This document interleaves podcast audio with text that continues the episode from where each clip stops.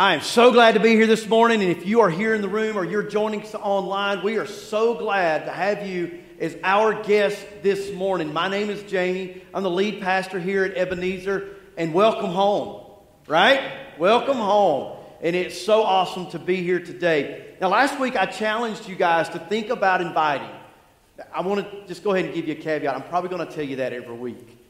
But if this week you prayed and God led you to invite somebody and that person is here today, can I just say thank you? I know how intimidating it can be to walk into a room full of people that you do not know. But I know two things. Number one, this is a loving church that loves Jesus and wants to extend that same love to you. And so I am so glad that you're here. Don't forget when you leave today, right outside the doors, there is a welcome center. We would love to just connect with you, get some information for you. We're not going to try to come sell you anything. We just want to we just want to know what God's doing in your life and how we can partner with you for you to reach God's potential in your life. And so at this time, I'm going to ask Bruce to come and join me on the stage. Bruce Anderson, where are you? There's Y'all give it up for Bruce for a moment. Now, Bruce is one of our deacons. He leads a life group and he does a million other things um, convalescent ministry, I'm just learning so much good stuff about you, Bruce. Bruce agreed to come up here and play a game with me. he is a good sport. And so we're going to play a little game of Family Feud, right? And so there are there was 100 people surveyed about what was their favorite or most known Christmas song. Christmas song. And so I think we're working on getting it up here on the screen in just a minute. But Bruce, I want you to go ahead and be thinking up to you. Now, it, it could be a Christmas carol or it could be other songs, but these are just the eight. And so, what's going to happen is as he's giving out his answers, we're going to tabulate his score because at the next service, we've got Zach who's going to come up here and do the same thing.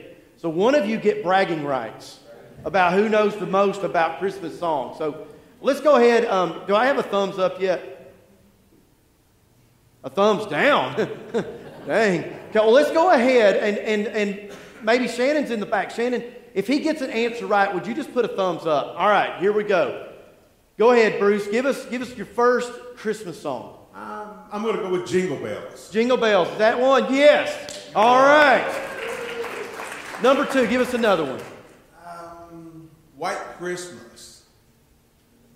Eh, that's an ant. That's not one. So you got one strike. Get three strikes. Yeah. Just like you do on the show. All right, keep going. Um, what about Away in the Manger? Away in the manger? Is that a thumb up? All right, Tess, a thumbs up. All right. Got two answers. All right, let's keep going. Uh, let's see. Oh, I'm, I'm getting stumped. Uh, let's see here. Silent Night. Yes. Silent Night? Yeah. Good answer. That's another Good one. That's three. Yes. Good answer. Three out of eight. We're getting closer.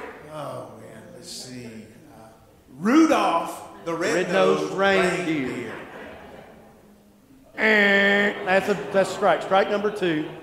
That was a great answer. I know, Dean Martin. I mean, Jeez. Um, let's see. What else? What else we have there? Uh, a blue. We'll, we'll go with a blue Christmas. a blue Christmas. Blue Christmas. Oh, that's three strikes. How many did you get? Three. I'm done. We got three. Uh, three or four. I can't see your finger. Three. All right. Hey, you know, the Bible tells us we need to greet one another with a holy kiss. And so I have a big kiss for you for playing this game with us. No, literally, I have a big kiss to give you for playing this game with us. Thanks, Bruce, for being a, being a sport and doing that with us. You know, I just wanted to take an opportunity to just, number one, I just, I want to try to incorporate people. This is worship. And all of us have a part to play, right? Bruce, thank you for being willing to come up here and play. Now we've got to see if Zach can name four songs in the next service, and he'll get a big kiss too. Um, but, you know, when I think about songs, one of my favorites is Deck the Halls. You know, and you say, what, how's it go? Y'all sing with me. Deck the halls with Fa la la la la la la la. Now sing this next part really loud. Tis the season to be jolly. All right, stop. That's it. We're just going to stop on jolly. Because this is a season of time. Like, we, we, we believe all the way back to the second century that Hippo- Hippolytus was able to date Christmas to December 25th. And so we have practiced that tradition that the date of Christ's birth is December the 25th, but we are celebrating the Christmas season. And, and a season is a measurement of time. You know, time is measured in seconds, minutes, hours, days, weeks, months, years, decades. I mean, you can see that time has measurement. And for you and me, the, the span of life that we've lived, we've had little points in time that we usually measure with dates. A lot of you have important dates in your life. Uh, maybe your anniversary date. Guys, do y'all know your anniversary date? You're not going to confess it if you didn't because she's sitting close enough for the backhand, right? You're not going to confess that. My, my anniversary is May the 30th, and so I know that one, gentlemen. Make sure you know your anniversary date. But those are points in time. And we begin to say, let me, let me ask you this. What do you call when you have a whole bunch of points in time that kind of are collected with the same thing? It's called a story. That's what a story basically is, is when you look at the span of your life, these, these different experiences that you have. For, for example, like a point in time may be you chose to eat eggs for breakfast, right? But what if you chose to eat breakfast with your wife on a cruise ship that you spent a week with? You, you build that memory. You, you take those points of time and it builds, it builds a story. And when we hear the phrase, tis the season, to be what? Jolly. When we hear that phrase, we're talking about Christmas season. How many of you would confess that Christmas is your favorite time of the year? A few of you, okay. Maybe for some of you, you like heat, so maybe summer's your favorite time of the year. Especially on a morning like this, or possibly next week when it's supposed to be below freezing and not get out of it, right? But seasons of time are important. Seasons of time are important. We were all in school, that was a season of time. But now here's, here's the problem some seasons in our life aren't memorable. In fact, there's some seasons in our life that we try to forget. That on one hand, some of you said, hey, Christmas is my favorite time of the year. But for others, it may not be so. Maybe your memories of Christmas weren't that special. Maybe they were actually even, even painful. I remember years ago, a friend of mine called me on Christmas Eve to tell me that his, his mother in law had passed away at the stroke of midnight on Christmas. And that they were going to have to wake up the next day and tell their grandchildren that great grandma was gone.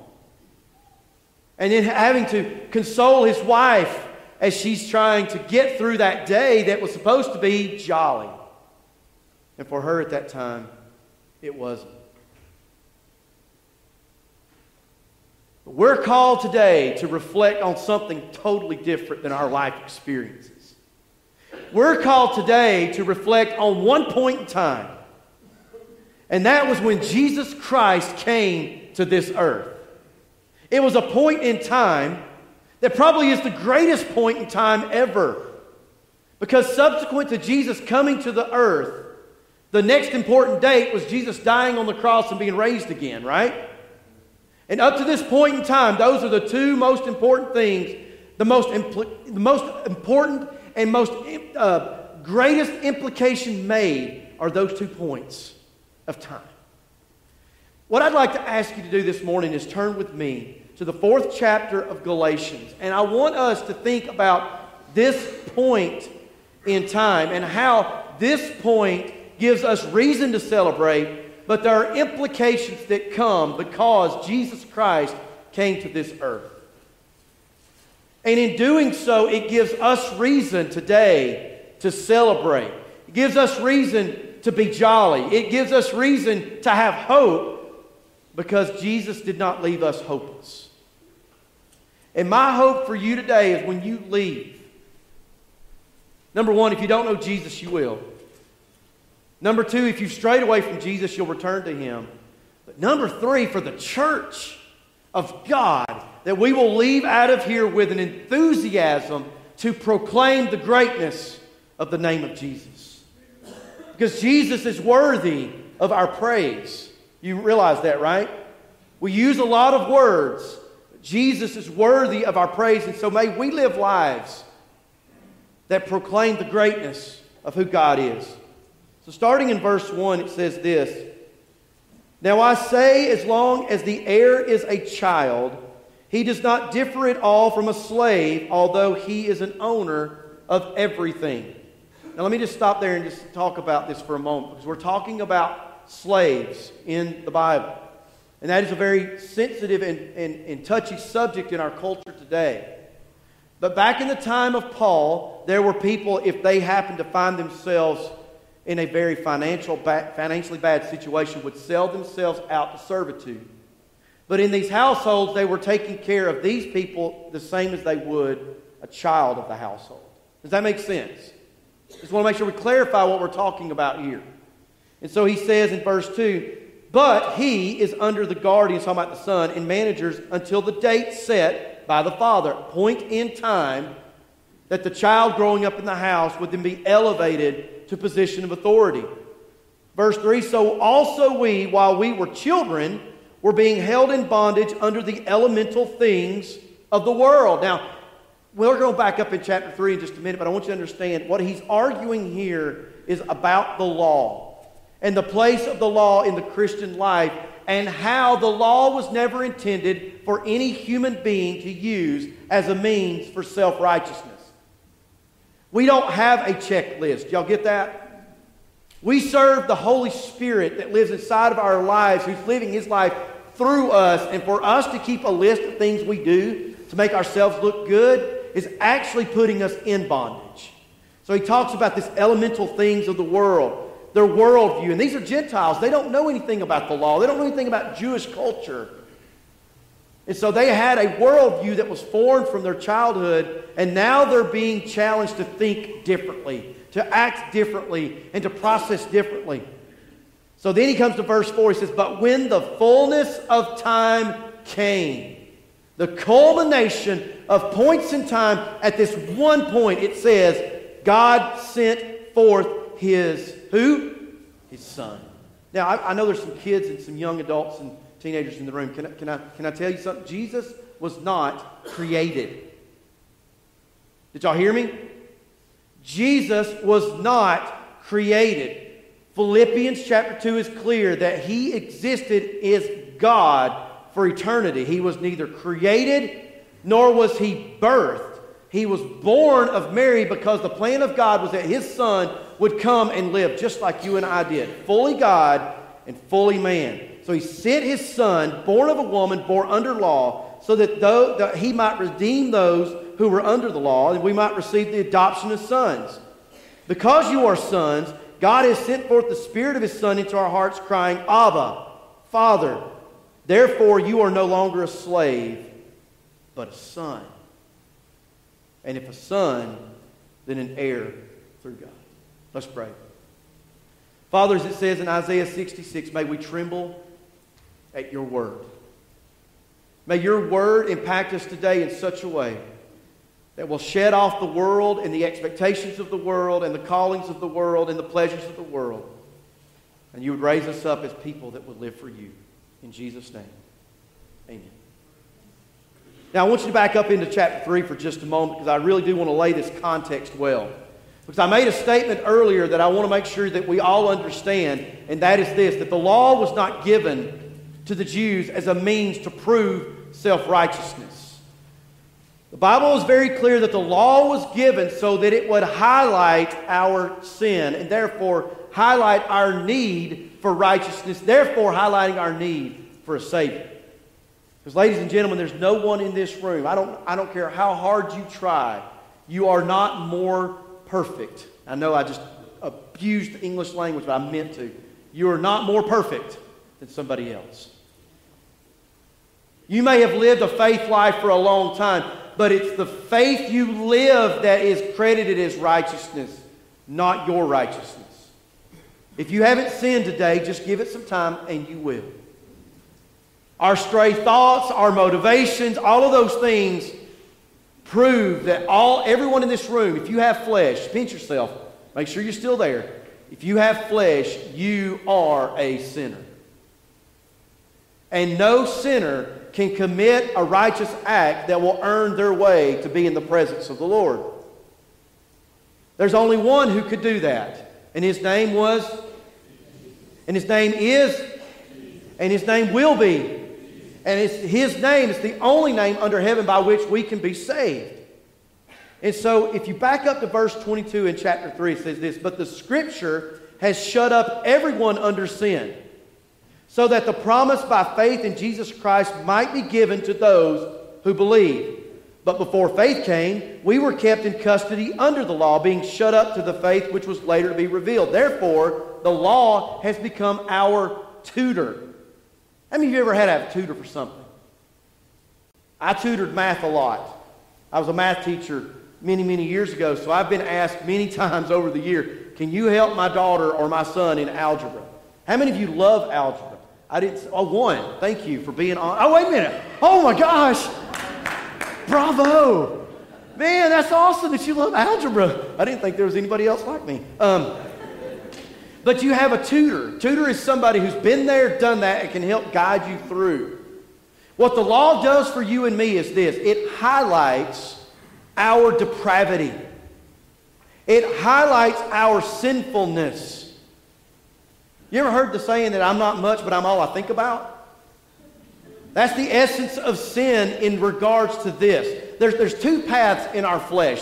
One, fle- one path of our flesh is here's the lusts of the world. I'm the prodigal son, and I'm going to pursue it with everything I have. Because when you talk about sin or being a sinner, you get a picture in your mind. And the picture you get is somebody that's just indulging in the pleasures of life. But there's another path of sin, which is what Paul is talking about here.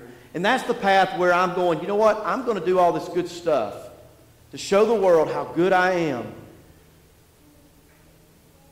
That is what he's talking about here, being in bondage. In the church of Galatia, there was a group of people called Judaizers. Ju- say Judaizers, just make sure that you, you know, Judaizers. It's a weird word, isn't it? But we believe that he's writing this letter right after the council in Jerusalem where they condemned this, this heresy where they were saying, look, if you're a Gentile and you get saved, you've got to be circumcised to complete salvation. It's heresy. Because the Bible is clear that we're saved by faith alone. And so they have this council and they agree, no, we don't need to be teaching that. Well, that teaching had made its way to Galatia, and the Judaizers were teaching this very thing. If you're a Gentile male, you need to be circumcised. It's no different today when we say, hey, you're saved, but you need to X, Y, or Z. I remember years ago, I'm just going to call his name Bud. We met a name named Bud in Helen, Georgia.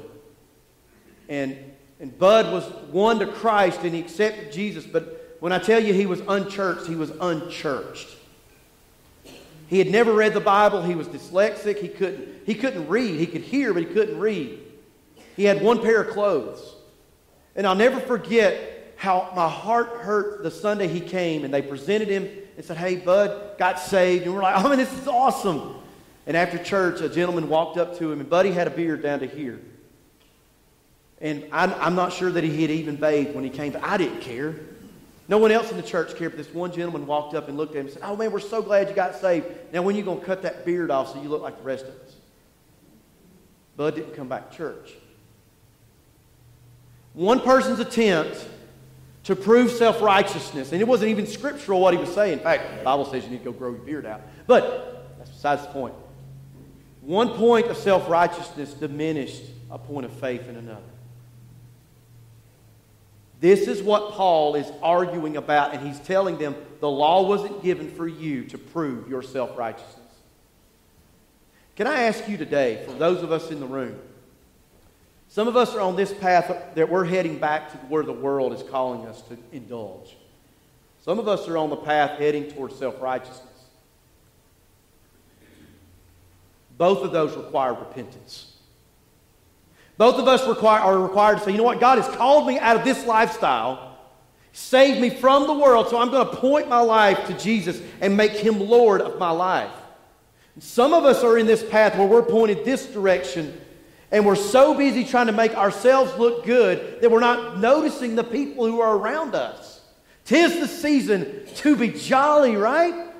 We need to be pointing people to the saving knowledge and saving grace of Jesus Christ to rescue us out of our depravity and out of our sin. Because if you look at the rest of this, this, this paragraph, he's going to give us three implications about why God sent his son. That's the first blank that you have. God sent his son at the right time, at the preordained time, God sent his son. He knew exactly when he was going to do it. He knew exactly how he was going to do it. He knew exactly where he was going to be. And he sent his son. He promised he was coming. He gave prophecies about where he would be and the signs that would accompany that. He sent his son. And that, that right there, draws praise from our lips. God, you sent your son. But, but here's some implications that come out of that. Look at verse number five. He said, so that he might redeem. Now, what's going on in the language here is this that verb hinges upon the verb in verse number two that God sent his son. So, the first implication, the first benefit that you and I receive is at the right time, God redeemed us. that's not a word we use a whole lot. But here's two meanings for the word redemption one is to compensate for the faults or bad aspects of something, or in this case, of someone. Again, every one of us in this room, we are spiritually bankrupt. We don't have the righteousness desired, required to be able to go to the presence of the Lord. So something has to compensate for our shortcoming. But the other definition is this gain or to regain possession of something in exchange for payment. So when it says that he redeemed us, the first thing that he did is he justified. Say justified. He justified our sins.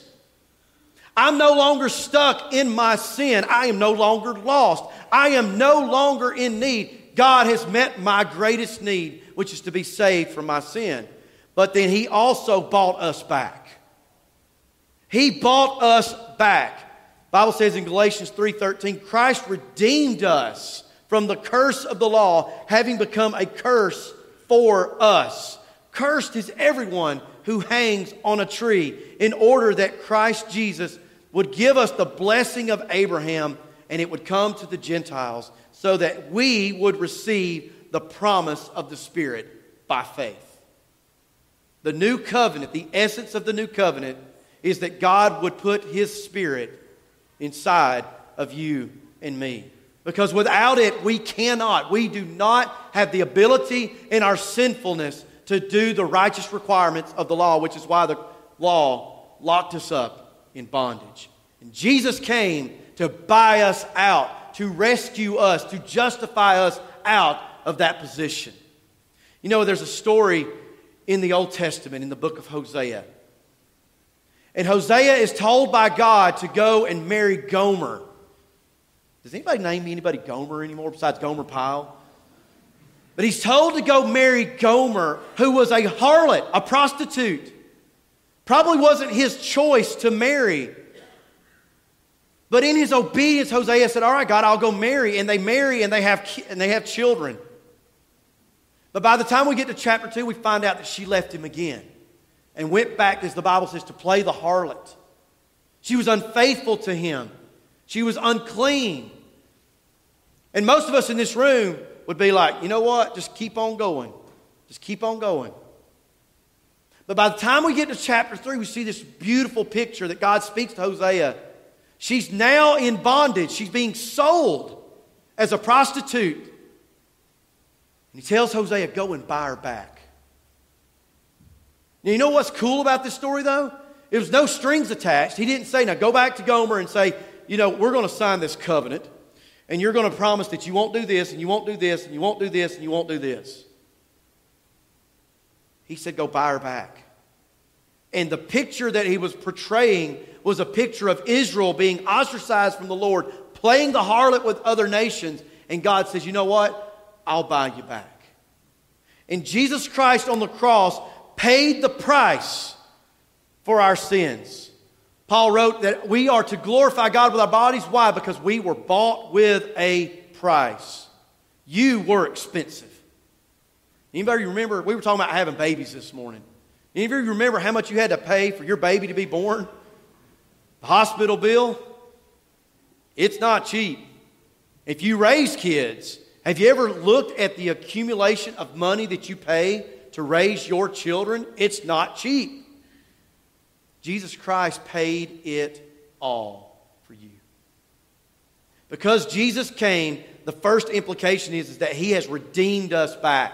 But the second implication here is that now he's adopted us. He has adopted us. Listen to the verse number five again, that we might receive, might receive, again, it's dependent upon the verb in the other verse, the adoption as sons.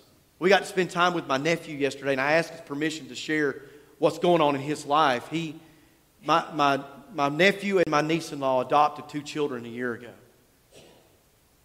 And it is such a beautiful thing when I was sitting in that room yesterday and they came in, and Thomas, his son, who is six, came up and was saying, Mama and Daddy.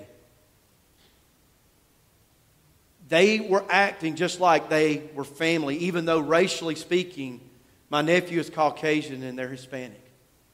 It didn't matter. The love that my nephew and my niece in law are showing to those two children is beyond anything that I can fathom because my niece, my great niece, the three year old, she's Downs. She's on a feeding tube. And to see the care, to see the compassion that they showed to these two children who were not birthed of them, but they adopted and brought them in, they are family. And it's an awesome picture of what we see here that we've been redeemed, but He's adopted us. And by that, Paul would even say over in Romans that because of the Spirit of God, we're sons of God, and we have received the Spirit of adoption by which we cry out, Abba, Daddy, Father. When we talk about Jesus having a relationship with you, how much closer can you get than the relationship between a son and a father? You can't. You can't. Mothers, you are awesome. You provide nurture that a father will never understand. But, fathers, you provide stability in your family's life. And now we have this stable relationship with the Lord that gives us confidence because He has adopted us. We are sons and daughters of the Most High God, not because we're doing good stuff, but because of the greatness of the grace of God that He's given to you and me. And here's the third implication, and that's it God changes us. God changes us. If we look back in that passage, he goes on to say, Because you are sons, he sent forth his spirit in our hearts, crying, Abba, Father. Therefore, you are no longer a slave. So, if you're no longer a slave, church, can I ask you a question? Why do you want to keep living as a slave? Chuck Swindoll, in his, in, in his book, um, The Grace Awakening, tells the story of the Emancipation Proclamation. And in America, we're, we're divided. The North was against the South. And he, in, in, 18, in 1863, issues this edict freeing all the slaves. But in pockets of the South, even beyond the Civil War and, and, and, and the rebuilding, there were still slave owners treating slaves as slaves, even though they had been set free. Ladies and gentlemen, can I tell you, when Jesus saved you, he set you free. And I don't know any other reason today to raise my voice and celebrate the God of heaven that I am no longer the way I used to be. I'm not going down this path anymore, indulging in sin. I'm not going down this path anymore, trying to prove how good I am. But I'm sitting here as a son of God, basking in the blessing of God Almighty. And that's what He's called you and me to live in. I think Bill Gaither said it best when he said, God sent his son. They called him Jesus. He came to love, heal, and forgive. He bled and died to buy my pardon. Here's the power an empty grave is there to prove my Savior lives. Now, listen to the chorus. Because he lives, I can face tomorrow. Because he lives, all fear is gone. Why? Because these things no longer hold me bondage. Because I know He holds the future And life is worth living because he lives. But the life I'm challenging us today is the life that we have in Christ. Where is Christ leading you? If Christ has saved you, have you made him Lord of your life? Have you surrendered every aspect of your life to the Lordship of Jesus Christ? Or are you living one life and another? You got your faith life, but you got your secret life. Can I challenge you today in this season of time, in this Christmas season, when we're jolly and we're happy and we're giving presents and we're giving gifts, we're spending time with family, to consider how you reconcile those lives into one. If you're here today and you either don't know Christ or you don't know if you know Christ, can I challenge you today to admit that you're a sinner, to turn away from your sins? Tell the Lord that He is the Son of God who came to this earth, died on the cross, was raised again to forgive and take your sin away and to give you eternal life. If you've drifted away from Him and your, and your life is like, feels like it's bondage, there might be a reason for that. Either A, you're living in sin, or B, you're trying so hard to prove how good you are. Can I call you today to repent of that? I just want to be a good shepherd to you. And if there's a sheep that keeps leaving the flock, the shepherd does something about it. If the shepherd sees the sheep doing something to continually harm himself, the shepherd does something about that. If you are living in either of these two paths, you're just beating your head against the wall. When the Lord wants you to come and He wants to put oil on those, on those wounds, and He wants to care for you. The third thing I want to challenge you to do today is this we're one week from Christmas. And like I said at the beginning of the message, this isn't the season for me to challenge you to invite people to come with you. I'm going to challenge you every week to invite people to come with you. Because this place is home. This is a place of hope. This is a place of challenge. This is a place of ministry. This is our house. But before it's our house, it's His home first. And He's invited you and me to come in and live like we're supposed to, sons and daughters of the Most High God, surrendering all to the King of the universe. So as Josiah plays quietly on the piano, I want to ask you if you're joining us online or if you're in the room, just bow your heads for a moment. Can I ask you to ask one thing of God? Lord, what are you saying to me today? What are you challenging me in my life to do today? Would you whisper that to Him? And then listen. Father, as we stand here in awe of you, in this season of time, tis the season, but right now, at this moment of time, Lord, we're considering the weight of our belief in Christ Jesus. Lord, if we're going down a path that we shouldn't go down, Lord, would you forgive us and draw us back into the path you need us to be on? Lord, if there's somebody in this room that doesn't know Christ, or maybe as, as we've used the term rededicate, to get right back on the path, I pray, Lord, that they would surrender it now in prayer, declaring Jesus the Son of God, died on the cross, raised again. But, but Lord, to say, God, I want to get back on the right track. I know I'm going to have to make some changes. And I don't have the strength to make them, God, but you do. Let your spirit guide me, direct me, fill me, and send me. And Lord, as we're thinking about each week, the people that we come across, the people that we encounter, Lord, there's a lot of brokenness around us. We see it every day. But the only hope that we have is in Jesus Christ. And I pray that we continue to be a beacon of the gospel and a place of hope that people can come. In Jesus' name, amen.